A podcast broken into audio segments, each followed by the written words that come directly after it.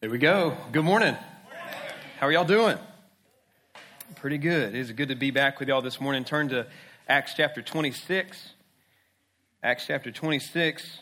Uh, we missed uh, missed being here over the last uh, couple weeks. I promise I would have rather been right here uh, preaching to you, um, but uh, we, uh, of course, got the virus in our home, and I got it, and we got pretty sick. Got a few lingering symptoms. Uh, one of those is I just get tired really quick, so I'm going to have to just uh, maybe stay chilled out this morning. Can't get too excited.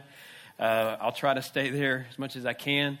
Um, but I appreciate all your prayers. Uh, I lost my taste and smell. Uh, that's kind of weird. Some of you have experienced that. That hasn't come back yet. Uh, so, not sure when it'll come back. As long as it's back a little bit by Thanksgiving, I will survive. Right? If not, that will be a major test to my faith. But we'll get through it. Uh, but in all seriousness, uh, thank you all uh, for your prayers. And uh, there's some people really dealing with some challenges with this thing. And some of you have uh, family or friends. You may have people close or that you know that have died or who are very, very sick. There's people even in our church who are very sick right now. And um, we need to pray for, for those folks. And, uh, and so we will. In fact, I know we probably have a lot of folks tuning in for that reason, being connected to that virus. And so, if you are tuning in with us this morning, welcome. We're so glad that you're joining us and uh, worshiping with us at home or wherever you are. But uh, thank y'all. We appreciate our church family. I appreciate Brandon and, and Ben for filling in and bringing the word powerfully. Appreciate uh, Daniel Butler brought a message on Wednesday night. And just appreciate everybody chipping in and helping out. Uh, we have an awesome church family. Let's get in the word this morning. So, Acts 26. Uh, today, oh, another thing is uh, just calling our church to pray. Uh, not only with the virus and everything related to that, but there's so much that we need to be lifting up in prayer right now. I think of uh, just the mess going on in Afghanistan, uh, praying for our troops, praying for the people there. Uh, we need to lift that whole situation up in prayer. And then also, folks who are in the path of that hurricane. Right now, we're here.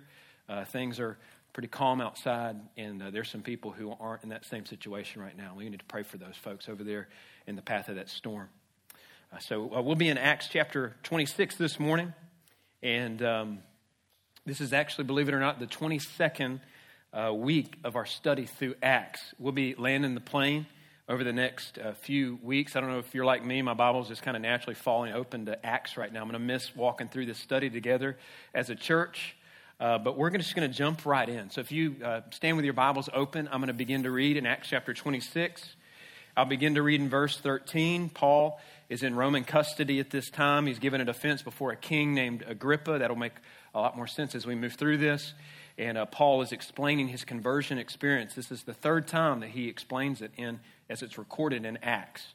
And so let's uh, pick up in verse 13. Uh, it says this At midday, O king, I saw on the way a light from heaven, brighter than the sun that shone around me and those who journeyed with me. And when we had all fallen to the ground, I heard a voice saying to me in Hebrew language, Saul, Saul, why are you persecuting me? It is hard for you to kick against the goads. And I said, Who are you, Lord? And the Lord said, I am Jesus, whom you are persecuting. But rise and stand upon your feet, for I have appeared to you for this purpose, to appoint you as a servant and a witness to the things in which you have seen and to those in which I will appear to you, delivering you from your people and from the Gentiles to whom I'm sending you to open their eyes so that they may turn from darkness to light and from the power of Satan to God, and that they may receive forgiveness of sins and place among those uh, who are sanctified by faith in me. Therefore, O King Agrippa, I was not disobedient to this heavenly vision, but declared first to those to Damascus in Damascus, then in Jerusalem, and throughout all region of Judea, and also to the Gentiles, that they should repent and turn to God, performing deeds in keeping with their repentance. For this reason, the Jews seized me in the temple and tried to kill me. To this day, I had the help that comes from God. And I stand here testifying both to small and great, saying nothing but what the prophets and Moses said would come to pass that the Christ must suffer, and that by being the first to rise from the dead, he would proclaim light both to our people and to the Gentiles. And as he was saying these things in his defense, Festus, with a loud voice, uh, said, Paul, you are out of your mind. Your great learning is driving you out of your mind. But Paul said, I'm not out of my mind, most excellent Festus. But I'm speaking true and rational words. For the king knows about these things, and to him I speak boldly. For I'm persuaded that none of these things have escaped his notice, for this hasn't happened in a corner. King Agrippa, do you believe in the prophets? I know that you believe. And Agrippa said, In a short time, Paul, would you persuade me to be a Christian? Would you have a seat as I pray? Father, I thank you for this day. And Lord, we certainly lift up the different things happening in our nation. And we think about all those families, all those folks who are in the path of the hurricane. And Lord, I just pray uh, that you would keep people safe. Lord, I pray that, uh, Lord, there would be minimum damage. Uh, we know that there's already been a lot of damage, Lord, and I pray that those who are going to experience uh, some possible devastating results from this storm, Lord, that you would use uh, the craziness of the situation to draw them to you. Lord, I pray for um, things happening elsewhere in the world, the things happening in Afghanistan. I think about our brothers and sisters in Christ who are there, who are exposed to great danger. And Lord, I pray that you would strengthen their faith. I pray you keep them safe. Lord, but at the same time, I know that there are believers there who will refuse to be silent for the cause of Christ and may suffer greatly. And so, Lord, I pray that you would use uh, those situations, Lord, and their faithfulness for your glory. And Lord, I pray for our leaders. Lord, I pray that wise decisions would be made moving forward.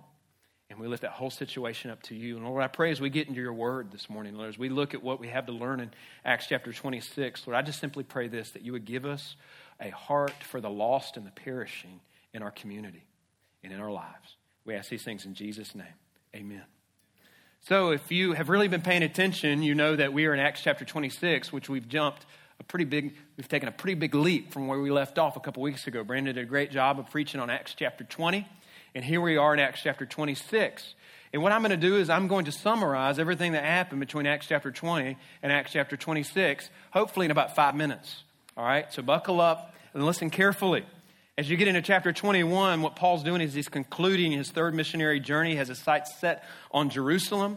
On the way there, he gets warned that there's trouble waiting for him uh, in Jerusalem. He kind of takes pit stop in Caesarea by the sea, where he stays with Philip, uh, who has been there ministering for several years. Remember him back with the uh, Ethiopian eunuch, and that's where he landed at the end of that story, and he's been there ever since doing ministry. And so uh, they're in uh, Caesarea by the sea. That's where Agabus, who comes as a prophet, and uh, comes in and uh, meets with Paul and takes his belt and wraps his belt around Paul's uh, wrapped Paul's belt around Paul's hands and his feet. And Agabus the prophet says, Thus says the Holy Spirit, this is how the Jews at Jerusalem are going to bind this man who owns this belt and deliver him into the hands of the Gentiles. And Paul was like, Thanks. That's very encouraging, Agabus. Thank you for reminding me that. But it was true. And he heads on to Jerusalem. And uh, he gets there, he gets to the temple, and some Jews from Asia come in uh, to town, and they go into the temple and they spot uh, Paul, and they create a very chaotic scene, and they get the crowd all stirred up. And in verse 28, it says that they were yelling, This is the man, talking about Paul, who's teaching everyone against the people and the law in this place. And of course, he wasn't. That wasn't true. Um, that, those were uh, rumors and those were false accusations. But, then, but regardless, they drag Paul out of the temple and they begin to beat the snot out of Paul. They begin to beat him up. They want to kill him. And the tribune, who's like the Roman commander, think mayor of the city, who's supposed to be keeping the peace, he sees what's happening. He runs in, he breaks up the fight, he, uh, he tries to create some order. He uh, arrests Paul, binds him in chains just to figure out what's going on. Uh, Paul, at that moment, as he looks at the chains around his hands, he's like, Oh, Agabus hit the nail on the head there. Yep, here I am uh, in chains. And uh, as Paul's being escorted by soldiers, he stops and actually addresses the mob of people and uh, he addresses them in Aramaic, and that makes them all kind of stop and pay attention. And he, there in Acts chapter 22, in his defense to the crowd, and he's really preaching the gospel, but he shares for the second time his conversion experience on the road to Damascus. And he gets to the part as Christ is commissioning him to go to the Gentiles, and he gets to that part about taking the gospel to the Gentiles, and that mob that was quiet all of a sudden like yells out and they erupt with anger. Uh, and, and so the, uh, the tribune thinks, well, maybe if uh, we give Paul a flogging, maybe that will keep the mob at bay. And Paul pulls out his driver license and is like, no, I'm a Roman citizen, don't do that. And the tribune's like, oh, no. And he freaks out because that would have been very illegal to do. And so he doesn't flog him. In fact, he takes him to the Sanhedrin. He's like, maybe this Jewish, uh, you know, um, this group of Jewish leaders can help kind of sort all of this out. And it gets super intense there. They get very offended by what Paul says. And uh, they cart him away back into the barracks. And it says in verse 11, and this is very important, that as Paul's there in custody in Jerusalem, It says in verse 11, it says, The following night the Lord stood by Paul and said, Take courage, for you have testified facts about me in Jerusalem, so you must also testify in Rome. God's taking his preacher to Rome. Well, the Jews make a pact that they're going to not eat or drink until they kill Paul. All right, so they make this pact with each other and they make this deal. We're not going to eat, we're not going to sleep, we're not going to drink until Paul's dead. Which time out, religion makes you do some really stupid stuff. Right? Think about what they're doing. They're saying, yeah, we love, we're so devoted to the law. We so love the law of God that we're going to kill this guy for dishonoring the law of God that says don't kill people, right? It makes you do some really dumb stuff. Well, Paul's nephew hears that they have this plan, this plot to kill Paul, and so he goes, his nephew goes to Paul. Paul's like, go tell the tribune, tells the tribune. Tribune's like, we got to get you out of here. So he sends him 60 miles up the road to Caesarea by the sea with a big military escort uh, to keep him safe. He gets there. That's where Felix, the government, the governor, lives. Uh, Caesarea by the sea was the Roman headquarters of the occupation of the forces of Palestine. So Felix uh, governs from that place. And so he's basically saying, Felix, you deal with him. So Felix has the high priest, and the, some of their leaders come up to Caesarea by the sea, and they have a little trial, and Felix oversees that, and they make their accusations, and Paul refutes those, and Felix is like, uh, you know, there's really nothing here. He's an innocent man. But Felix is a coward. He doesn't want to set him free. He doesn't want to deal with the chaos that Paul's creating as a free man. So he literally stalls for two years. So Paul stays in Caesarea by the sea for two years in custody. Just time out, little fun fact. It's during that two years, Luke would have been with him, remember, in that prison. That prison he, he had visitors come in and visit with him. Luke spent a lot of time talking to Paul. He spent a lot of time in those two years talking with Mary. He spent a lot of time in those two years talking with other eyewitnesses. And this is where Luke, in these two years, we think, gathers all the information that he needed to compile two works that are very important to us, and that's the Gospel of Luke and Acts. So Paul stays locked up for two years. Well, two years go by, and Felix gets fired. He gets fired by Nero the emperor because Nero the emperor thought that Felix was a little too corrupt and a little too cruel of a leader, a little too violent. It's bad if you know anything about Roman history when Nero thinks that you're a handful and you need to step down. So he replaces him with a guy named Festus, Felix to Festus, fun names. And so Festus gets into this position and he's on the job for, if you look at the beginning of chapter 25, the very first verse, he is on the job for like three days, and he, it's a handful to deal in that area to govern the Jewish people. And so this Roman governor, he goes to uh, Jerusalem to meet with these, uh, the Sanhedrin and meet with these religious leaders. And, and, and, the immediate thing that they want to ask a favor about is about Paul. Two years have gone by. That's what anger does in your heart, festers. That's all that's been on their mind. They're like, listen, we need you to release Paul, send him, or, or send him back to Jerusalem. And we get, uh, you know, some information there that really they just want him to go back to Jerusalem because they want to kill him. Festus says, No, no, calm down. I'm going back to Caesarea. Why don't you guys come down? We'll have a trial like Felix had. So they go to Caesarea by the sea. It's another trial, a lot like Felix had. They give their accusations. Paul refutes it. He's like, He's an innocent guy. I can't see anything that's wrong with him. But Festus sees that the Jews aren't happy, and he's like, hey, listen, Paul, how about we do this? How about we go back to Jerusalem? We'll have a trial with the Sanhedrin. I'll moderate it. And Paul's like, time out, stop. He goes, I've had it. He goes, you guys have been jerking me around a long time. I know what the Jews want to do to me. I know you're just being a coward. You know I'm an innocent man and you won't set me free. He goes, I appeal to Caesar. And Festus is like, All right, to Caesar you have appealed, and to Caesar you shall go. Well, this puts Festus in a pickle because he has no legit charges to tag, tack on to Paul. And he's got to send an official letter to the emperor. He doesn't want to look like an idiot. He's got to put some charges in there if he sends him to Rome. Well, he's in luck because King Agrippa II is coming into town to pay a visit to the new governor, Festus. King Agrippa has some Hebrew blood. He knows a lot about Jewish life and Jewish law, and he is there in town, and, and maybe he can help him. If you know anything about the Agrippa, this should ring a bell to you. King Agrippa II was the son of who? King Agrippa I. Very good class, right? He's eighth and last in the line of the Herodian dynasty, the Herodian line a line of little kings that uh, loved through history afflicting the line of Christ. His great grandfather was Herod the Great, the one killing the babies, you know, when Jesus was born. His uncle was the Herod who murdered John the Baptist and actually presided over Jesus' trial, which is very interesting to see the parallels between this trial of Paul and Jesus. He's walking in his master's footsteps. And his own father, Agrippa I, is the one who murdered James and put Peter in prison. And remember, he's the one who got eaten by worms. And now Agrippa II is ruling in Israel. And he comes into town with his girlfriend Bernice or Bernike. And this is his girlfriend, and it's also his sister. Yeah, he's in an ancestral relationship. Later on, she becomes the mistress of the Roman Emperor Titus. This is Bernice, who's going to dismiss her. And these pagan Roman emperors, these guys were, they lived crazy lifestyles. But Bernice, uh, as history records, she got so crazy and immoral with her behavior. The Roman Emperor Titus is like, You got to go back to the provinces. Like, this, you can't be here. Like you're shocking me with your behavior, right? This, is, this would be some good reality TV if that had been around in ancient Rome.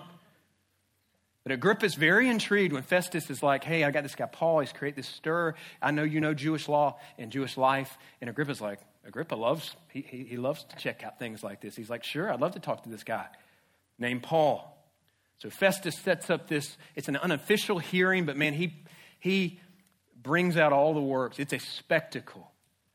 These ancient Roman leaders love to flex and flaunt their Roman power anytime they got a chance. So it says at verse 23 in chapter 25 So on the next day, Agrippa and Bernice came with great pomp and they entered the audience hall. So with instruments playing, just get this picture in your head. It's this big ancient theater. They're going to have this opportunity for Paul to defend himself in front of King Agrippa and for King Agrippa to hear his defense and to hopefully give Festus some stuff to write in the letter to send him to Rome. And so, with the instruments playing, several thousand civil and military noblemen come filing in. I mean, it's a very serious, uppity, you know, think pomp, circumstance probably is playing in the background. All these military leaders come in dressed with their formal military outfits, and here comes Festus, the governor, robed in his scarlet because he didn't want to outdo King Agrippa, who comes in after him. And everyone stands, and Agrippa comes in with Bernice, and their clothes from head to toe in purple, and of course, they're probably lavishly covered in gold. And the music stops, and here comes little Paul.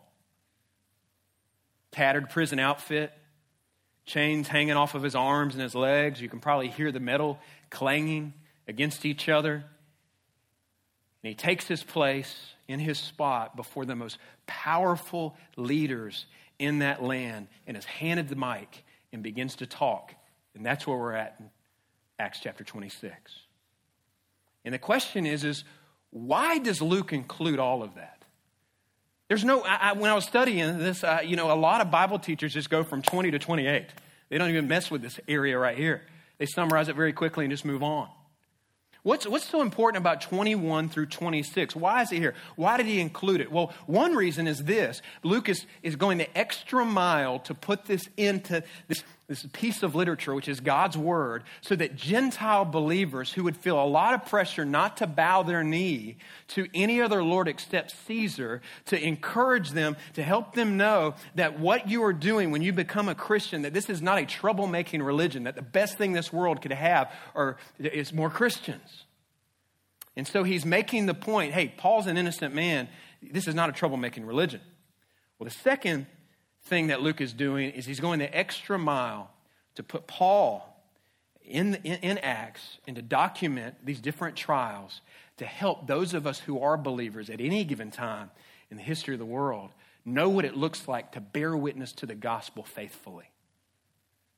Paul shows us what it looks like to bear witness to the gospel faithfully, whether it's in a prison cell or standing before the most powerful people in the world.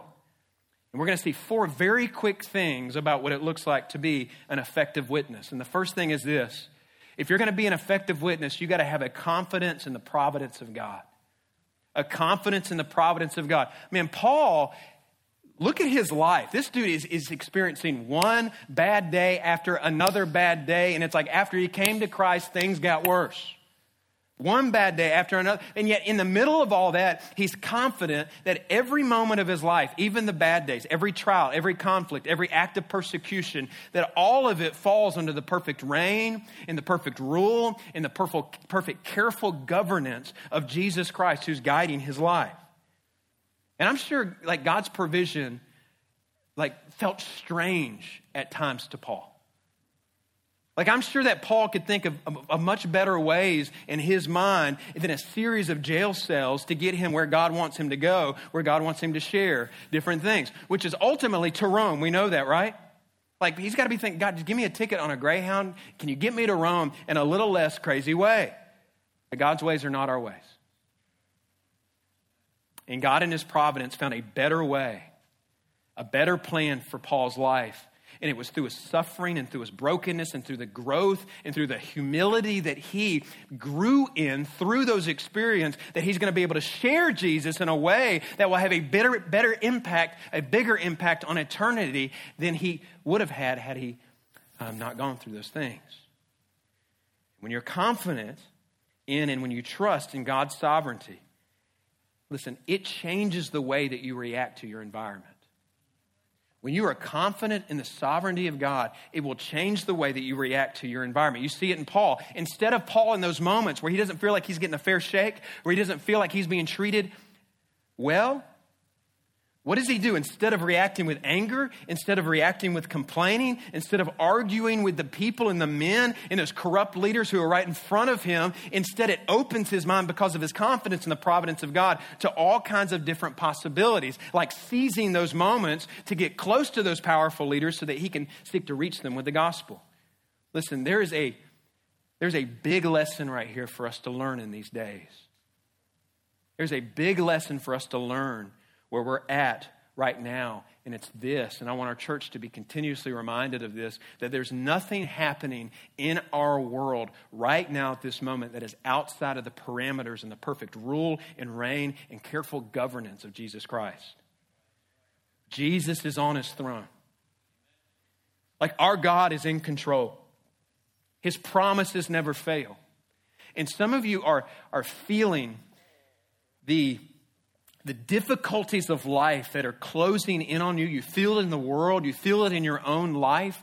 And there's a lot you can learn from the way the Apostle Paul, leaning in and trusting in the providence of God, sees his environment in a different way. And if you too will look at the promises of God that never fail, if you'll look back over your shoulder and let your heart be reminded that the God who has always been faithful to you, whose plan has always been perfect along the way, and let his past faithfulness and perfect providence speak prophetically in your life it will impact your present faithfulness that God's called you to in this moment.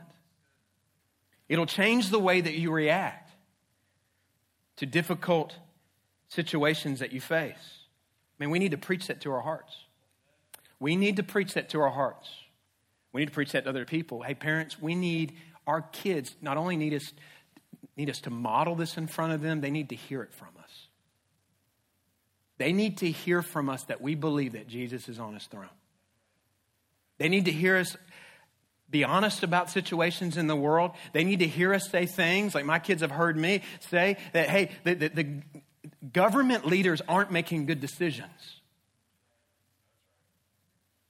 Hey, there's people in our life who are suffering and it's sad, man. People are dying from this virus. Our plans have been, maybe you're like, hey, my plans have been completely flipped upside down. Hey, dad lost his job. Hey, a lot's going on in the world right now and I feel emotions about this and I feel mad about this and I feel upset about this and I feel frustrated about this and I feel stressed about this, but we're not staying there.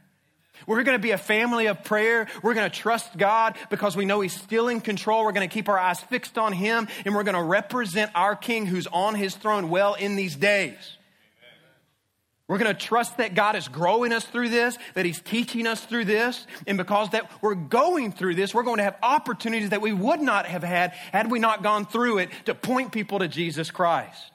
We got an opportunity, church, we got an opportunity, Christian, to walk through difficult times right now as circumstances are squeezing us tightly to produce fruit that are, that are consistent with biblical repentance. We have opportunity to show people in a world that are experiencing the same struggles and the same difficulties what it looks like to walk through those things with a peace and with a love and with a confidence that someone is in control. And his name is Jesus. Have confidence, I'm telling you, have confidence in the providence of God, and it will diminish stress, stress in your life. Hey, you don't have to bear the weight of the world's problems on your shoulders. You can cast your anxieties on the Lord who, whose shoulders are big enough to handle all of it. You can trust the God who has the whole world in his hands. It will give your soul rest. It will calm anxieties. And I'm telling you, you'll see your, your difficult environments differently. You'll see them as God using them to open up doors of opportunity to minister to people. Second thing is this when you have those opportunities, we see in Paul that we need to be committed to a clarity in our presentation of the gospel. This is so important. A clarity in our presentation of the gospel. So notice P- Peter's or Paul's kind of sharing his story. He's, he's giving his conversion story account, and he's sharing that in front of King Agrippa, but he's also like preaching the gospel to Agrippa. It's very clever. And so this, this reminds us right here of as he lays this out, we see elements of the gospel in this speech that he's giving before Agrippa that must be part of our gospel presentation when we talk to people who are lost about who Jesus is. And it involves a few things, and we saw it right there as we read. Number one, it's this. When we talk about clarity in the presentation of the gospel, number one, we see Paul showing us that it involves God opening spiritually blind eyes to see. Verse 18 says, I'm sending you to open their eyes. Verse 23 explains that Jesus has come to suffer and die on the cross and raise from the dead to proclaim light both to the people, the Jews, and the Gentiles, which means the whole world. In other words, becoming a Christian can only happen if the light of Christ shines into your life through the power of the Holy Spirit in such a way that it opens up your spiritually blind eyes to see things that you haven't seen before to see first who God is, to see God as the holy creator God who's worthy of all of our lives and worthy of all of our praise, but to also see ourselves clearly, dead in our sins. Ephesians chapter 2 verse 1. Wretched, black-hearted rebels of God, belonging to a domain of darkness, deserving of, cell, of, of hell, uh, uh, uh deserving of eternal separation unworthy, depraved, seen our, that the light of the gospel shows us that, that we're naturally born worshipers of ourselves. We see that when the Holy Spirit opens our eyes to it, that we're helpless, that we're hopeless, that we can't do anything about it on our own, that I can't wash the sin stain off of my heart on my own. But what the light of the gospel also does is it doesn't only show you who God is, doesn't only show you in light of that who you are, it also shows you that God didn't leave you in that mess, but He sent His Son to live the life you can't live and to die the death you deserve to die on the cross and to raise from the dead and to send a substitute that you can believe in that can save you from that situation that your eyes have been opened to and you understand that you're in. And when that happens, there's a third part of it, and it's a turning from your sins. Verse 18, that they may turn from darkness to light and from the power of Satan to God. So it involves eyes opening, seeing the light, the light shining on us, us understanding who we are in our sin, understanding God sent Jesus to die in our place, and then there's a turning, and then there's a receiving, a turning from your sin. Verse 18. What it means is at the cross, you turn from darkness and you turn to Christ. It means at the cross, you're turning from being consumed with your dreams, consumed with your life, with you on the throne of your own heart. You're turning from a mindset of, I'm okay without a Savior. You're turning from, from a mindset of, of, of, I'm religious and I think it counts for something to you turning to Jesus Christ as your only hope for salvation. It's turning from one way of seeing your sin, one way of seeing this life, one way of seeing the world, to turning and focusing your life on Jesus Christ. Listen, if we preach a gospel that doesn't involve a turning away from sin, it is not a gospel found in the Bible. If we think we can find a Savior without forsaking our sin, you don't know what kind of Savior that He is. Jesus is not a good luck charm. Jesus is not just something you add to your life that you hope is going to make it a little better. Jesus is not a janitor that you invite into your life to clean up a mess that you made. He's the King of Kings and He's the Lord of Lords. And when you understand that you're a sinner separated from a holy God, listen, you turn from your sins and you hand the keys of the house which is your life over to that master and you bow your knee to him as king. That's biblical repentance. And the third part of it is this you receive forgiveness in a place with God. You receive forgiveness in a place with God. And the gift that we receive in the posture that I just laid, at, laid out is forgiveness of sin. Forgiveness of sin. Like he takes your sin, your past, your present, your future sin, selects all, drags and drops, and drags it into the recycle bin and empties the trash. You receive a satisfactory substitute for your sins. You receive full adoption into the forever family of God. You receive a robe of righteousness that covers you, a, a, position change to where forever you're seen through the precious, spotless blood of Jesus Christ, through the eyes of God. You receive new life. You receive a new purpose. You receive new appetites. You receive new identity. And that is amazing news. And that is an amazing reality for those who have been brought out of a kingdom of darkness into a kingdom of light. Yeah, some of you are like, oh, cool. Yeah, all right. No, that's amazing news. And it's an amazing offer. Like Paul, we get to go out into this dark world and lay before lost people who are wandering in darkness, who are wandering in their sin. And you know what Paul does? I love this. It's, it's, it's practical help right there. He, Paul shows us that as we go out as evangelists this week, did you know that you have a very powerful tool in your toolbox that may have a little dust on it? And you know what it is? It's your story, it's your testimony of how those three things have happened in your life. Hey, how my eyes were opened to the beauty of Jesus Christ, my sin, and then the beauty of the cross, how you turn from your sin, how you receive new life. And Paul lays all of that out in his own story in that theater for all of those people to hear. This is the third time that he's laid this story out. He describes his conversion story, explains who he was before Jesus, explains that he was like the Jewish boy wonder of that world, of that part of the world. Everybody knew who he was. Scholars think he was probably part of the Sanhedrin.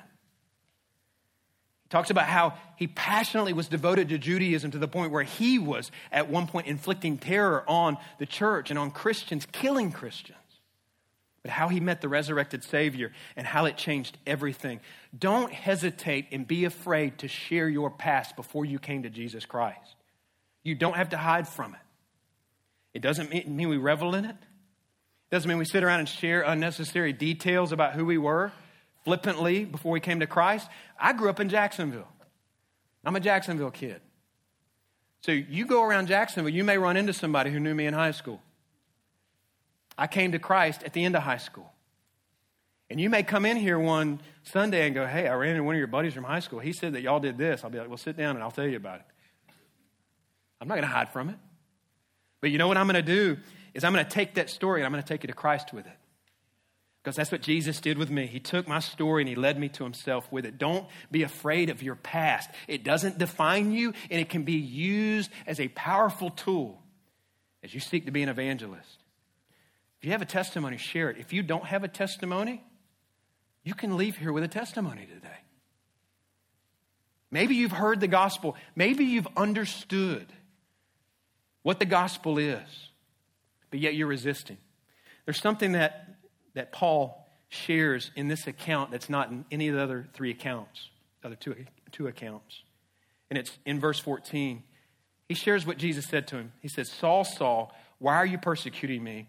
It is hard for you to kick against the goads, not goats, goads. All right, that's a sharp stick. Shepherds would use that to push and encourage livestock to move along. You know, you poke the, the animal, you try to get him to go in a new direction. And Jesus saying, Jesus saying this, Paul, you know I've been prodding you for a while. You know my spirit's been knocking on the, the on your on the door of your heart for a while. I believe that the sticking with the goads and the Jesus knocking on his heart began that day that he approved of the murder of the first Christian martyr in the church. He stood there as a coat rack holding other people's coats, they wouldn't get blood on it, and approved as a religious leader of the murder of Stephen. And he stood there and watched as Stephen, literally, his skull was being crushed in, probably choking on his blood. And Stephen, as his life was being squeezed remembering the words of his Savior whose life was being squeezed. He says, Father, forgive them. That stuck with him. And I believe that was the moment that the Holy Spirit began to knock on the heart of Paul. Maybe some of you, somebody's example in your life, the way that they walk with Jesus, Jesus is using that to knock on the door of your heart. There's other ways that he knocks. Sometimes he knocks through emptiness that everybody experiences apart from Christ. The emptiness that will make you lay awake at night and think about what your purpose is and think about what this world is about and to wonder why you're here. Did you know that's unique to human beings? Did you know no other part of creation does that? We're made in the image of God and that's what makes us different? Right? I've never been walking through my house and seen one of my dogs. I got two dogs with their little paws on their head going, you know what? I just, I chase frisbees and I chase my tail and I bark like a maniac at nothing in, in, our, in our home. And I just feel like there's got to be more to life than this, living life in this home. What is life about? Never. Only people do that. Ecclesiastes 3.14 says, he shows us why. There's a void inside of the heart of man and woman that just can't be filled right apart from Jesus Christ and apart from God. And yet we try to fill it with all kinds of different things that fail to satisfy and fail to fulfill. He often knocks through that. He often knocks through the fear of dying. Death is all around us right now. Death is on everybody's mind. Hey, and we try to avoid it, we try to ignore it, and, but you know, deep down, we hope, we hope all of us don't have to experience it. But yet, deep down, we know we have to. And if you haven't faced that fear, like the stats are not in your favor, they're not good. It's one out of one people die. It's going to happen. And it doesn't matter. You can look at our culture and all the, the measures people take to try to slow that process down, man. And it doesn't matter how much plastic surgery you get, how much how good you eat. You're like, hey, I'm sorry, Pastor. I don't know if this is for me. Like I, I, I do a lot of push-ups. I drink a lot of seaweed smoothies. Uh, I don't eat McDonald's, right? I just I'm, I'm trying to I'm going to try to avoid it. I'm trying to get around it, right? Well, the first thing I'd say is you're missing out. McDonald's french fries are pretty delicious.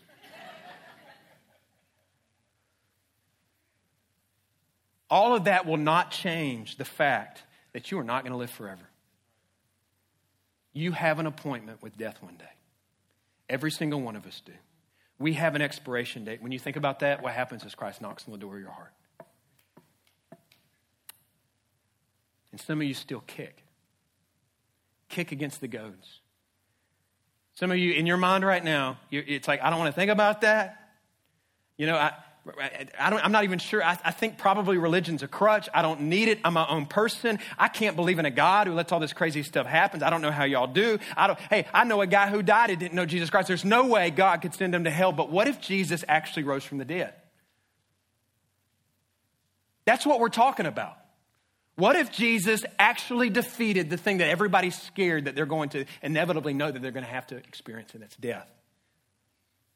What if he actually rose from the dead? Wouldn't it make sense to listen to him? Wouldn't it make sense to, to bow your knee to him as king and follow him? Wouldn't it make sense to stop kicking against the goat if that actually happened? If he breathed in that new life and walked out of that tomb over 2,000 years ago? That's exactly what Paul is trying to persuade that audience to believe. And it's what we're seeking to persuade people to believe. Not just with your testimony, not just with saying the right words and putting all the pieces together, but he uses the main tool that we use, and that's God's Word. He points them in that moment to God's Word. He points to them how the Old Testament all points to Jesus Christ, how all of human history points and hinges on and pivots on something that happened outside of Jerusalem over 2,000 years ago when Jesus was crucified, buried, and rose again.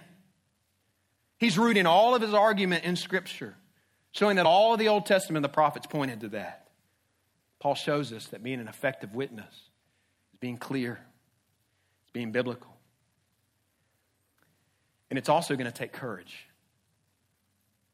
a courage in the presence of intimidation and criticism. Because God calls us in the places that are not easy to share the gospel. I want you to just think about, just get the picture in your mind. Think again. We're in the theater, filled with royal, important, powerful people. He's standing before these, these big rulers, Festus and King Agrippa. And there Paul is, and we have a second century extra biblical source that explains to us, uh, gives us a description of Paul. It's the only one we have. It says he was short, it says he was bow legged, it says he was bald, it says he was, had a unibrow. Sad looking dude. And he was probably squinting because his eyesight was bad. And here is this little Middle Eastern guy named Paul in the middle of all of this power and all of this royalty. And he doesn't bat an eye. And he shows us what it looks like to have humble boldness in the middle of criticism and intimidation. Think about it. This powerful leader, Festus, he butts in. He, Paul's gotten to the, he, poor guy can't finish a sermon, right? He gets to the part about the resurrection, he's going strong, and Festus butts in and cuts him off. That's like the worst thing you want to happen during a sermon, right? Somebody just to cut you off. He's on a roll, and Festus steps in and says, Paul, you're out of your mind. You believe this Jesus came and he was buried and he rose again, and all the Old Testament prophets point to him. Your great learning is driving you mad. And he insults him. Says, Paul, you're out of your mind. You're, basically, you look at the language, this is insulting. He's basically saying, You're nuts. The cheese has slid off the cracker, my friend. You've read too many books. You're one chalupa short of a Taco Bell combo meal. You need some help. That was funny. Why didn't you laugh at that? I worked all week on that and really at three chuckles. Thanks a lot. Seriously, Paul, calm, collected, I love this. Calm, collected, courageously talks back to Festus and he says, I'm not out of my mind, most excellent Festus, but I'm speaking true and rational words. Where does that kind of courage come from? You can draw a line, listen, back to point one to help you make a point or to help uh, you understand where it came from.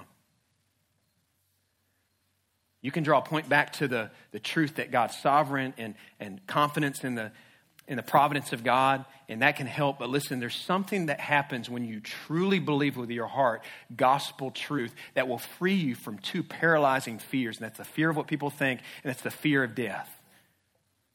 This is a man who has an audience of one. This is a man, listen, who is convinced. This is a man who's convinced he, he's going to die soon.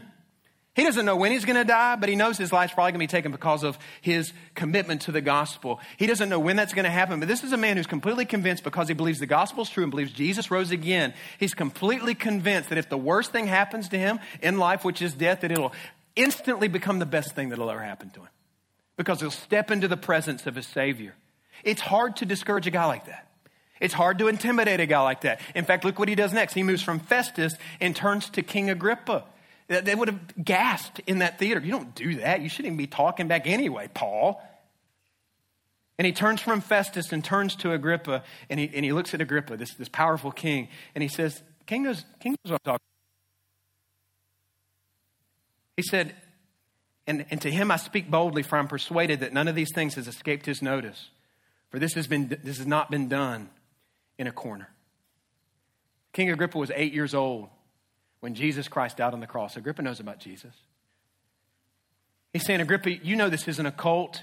You know this isn't something where some religious quote unquote leader went into the woods and came out with some private revelation he got from God and now he's leading a group of people. This all was done in public. Jesus did miracles in public. He lived a perfect life in public. He went to the cross and was crucified in public in Jerusalem in a major city and then he was he was raised from the dead and he publicly appeared 1 Corinthians 15 tells us in front of 500 people at one time. You know that should encourage you this morning.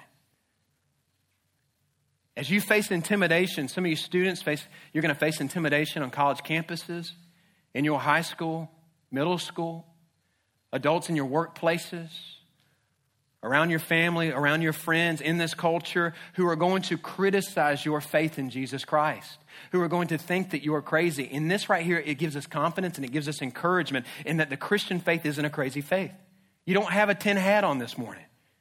Your faith is reasoned and it's reasonable. Your God is not an imaginary friend. It's, he's not a crutch for needy people. He is the one and only true living God, and evidence of ex- his existence through the revelation of Scripture is overwhelming. And if you haven't come to Christ, listen, you need to know this. You need to know that it takes faith in Christ, but it isn't blind faith. It's true and rational words. Last thing, as we close, is a caring spirit for perishing people. What does it take to be an effective witness? A caring spirit for perishing people. I want you to look at how King Agrippa is wooing. I'm sorry, Paul is wooing King Agrippa. In verse 27, he says, King Agrippa, do you believe the prophets? Paul's, I think the tone of Paul's voice probably changed. King, you believe the prophets. I know you know what the prophets have said about the Messiah. Listen, I know that you believe it's getting personal. I know what you believe. He asked him a question, and King Agrippa, like a good politician, doesn't answer the question.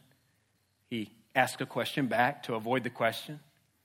It's almost like he's in a daze. You know, Paul's leading him along. It's almost like King Agrippa was leaning in and listening. It's almost like that there was a knocking on the door of his heart, and all of a sudden he snaps out of it. What, what is that? What is that? Little Paul? His tattered prison outfit? You thought you were going to persuade me to become a Christian? And Paul says, whether short or long, I would to God not only you, but also all who hear me this day might become such as I am, accept these chains. I love that. He's like, wait a second, Paul, you're trying to convert me? And Paul says, got me. But not just you. I'm trying to convert everybody in here. I love this. Think about it. You got a, a guy in prison, a guy in shackles, telling a bunch of guys who are free, who are powerful, who are rich, and who are famous, I wish you, I wish you guys had what I, got, what I have except for these chains. In other words, hey, I know, I look like I ain't got nothing, but listen, I got everything. You guys have everything and you have nothing. Oh, I wish you knew the Savior that I know. Oh, I wish you knew the peace and the rest and the freedom and joy for your soul. And listen, our community is filled with King Agrippas.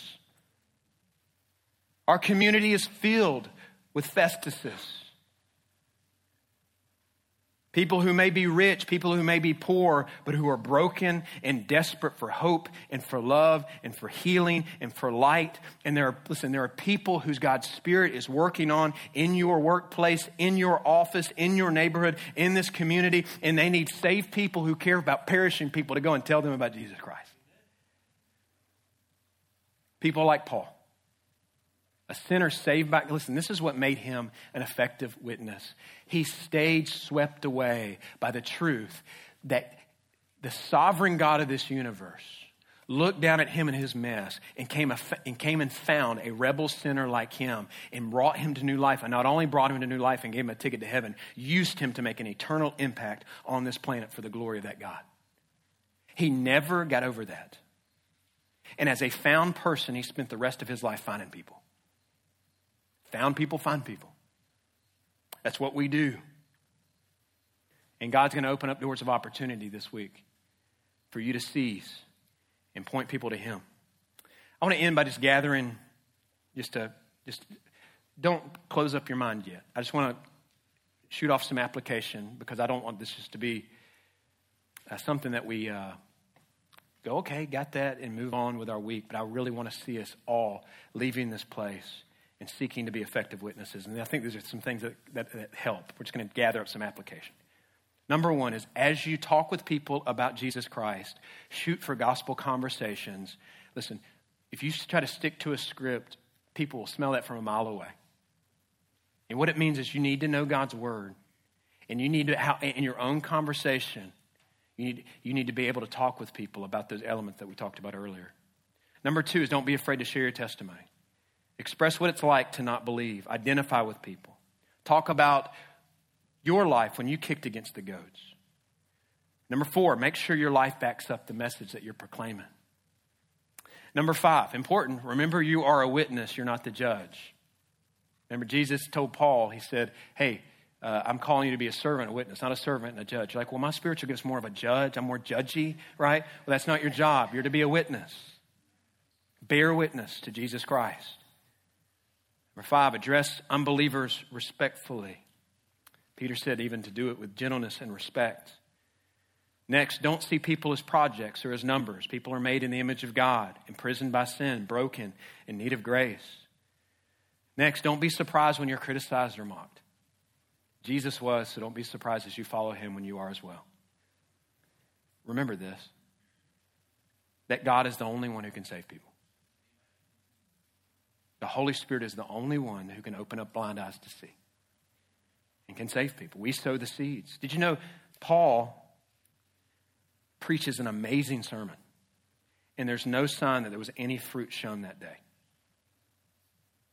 Altar call happens, and there's, a, there's crickets. I think I heard a cricket a second ago happening. Did you hear it? Okay, I'm not crazy. I was going to say something, but I thought it was just me. But he gives an altar call, and there's no response. In fact, the I mean, a home run of a sermon. And you know what the result was?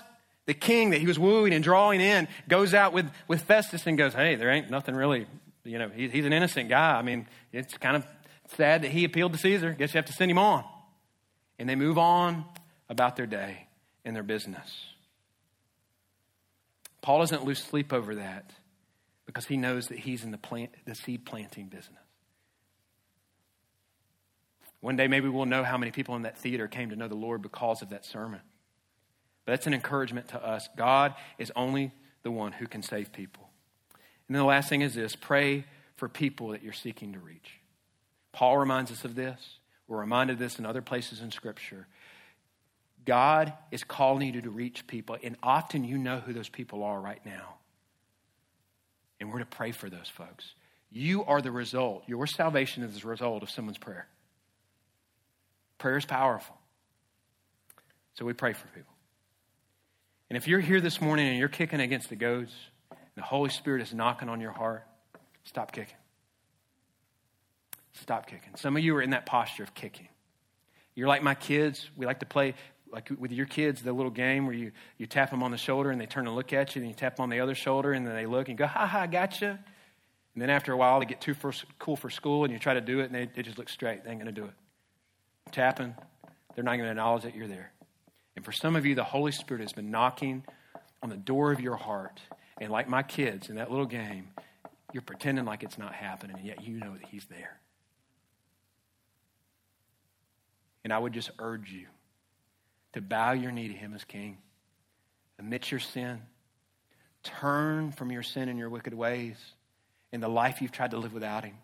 Throw the full weight of your faith on the finished work of Jesus Christ on the cross. Believe he died on that cross in your place, rose from the dead. Believe it with all of your heart. Throw all in with faith with him. Receive him as your king, and your life will never be the same. Stop kicking against the goats. Next week, we're going to be sailing to Rome. We're going to be following Paul's story of him sailing to Rome. This week, we're going to stop here and pray that God opens up doors of opportunities to bear witness for him. Let's pray.